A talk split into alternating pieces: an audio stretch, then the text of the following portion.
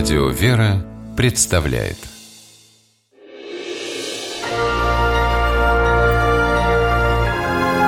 Герои моего времени Семья Леонида Ченского из Подмосковья в августе 2016 года оказалась в очень непростой ситуации.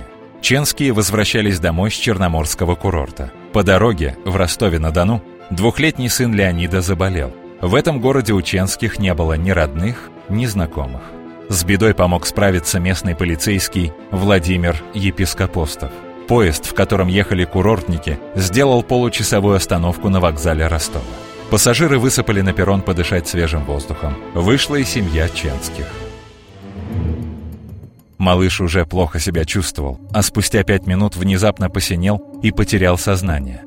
Родители стояли, не зная, что им предпринять. Вокруг ребенка собралась толпа. Это увидел младший сержант патрульно-постовой службы епископостов. Стояло много людей, родители были перепуганы. Мальчик лежал на перроне. Ну, перрон был раскаленный. Единственное, что я приподнял, попросил быстро принести что-нибудь из материи, матерчатого, положил.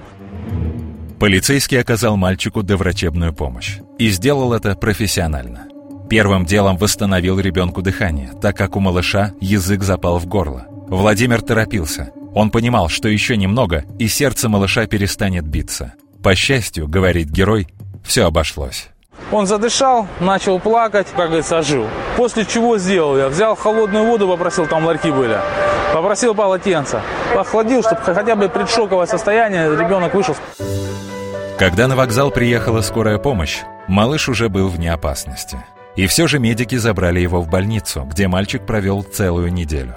А его родители все это время жили у Владимира. Он пригласил их в свой дом. Да еще помог оформить документы, которые требуются, когда пассажиры поезда экстренно прерывают поездку. О бескорыстном поступке младшего сержанта никто не узнал бы, но Ченские по приезде домой написали письмо начальнику своего спасителя. Они рассказали о том, что Владимир их приютил и каждый день возил к сыну в больницу.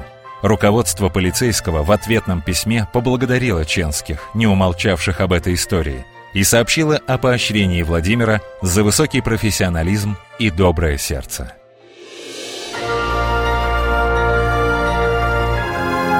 Герои моего времени В программе использованы материалы государственной телевизионной и радиовещательной компании «Дон ТР».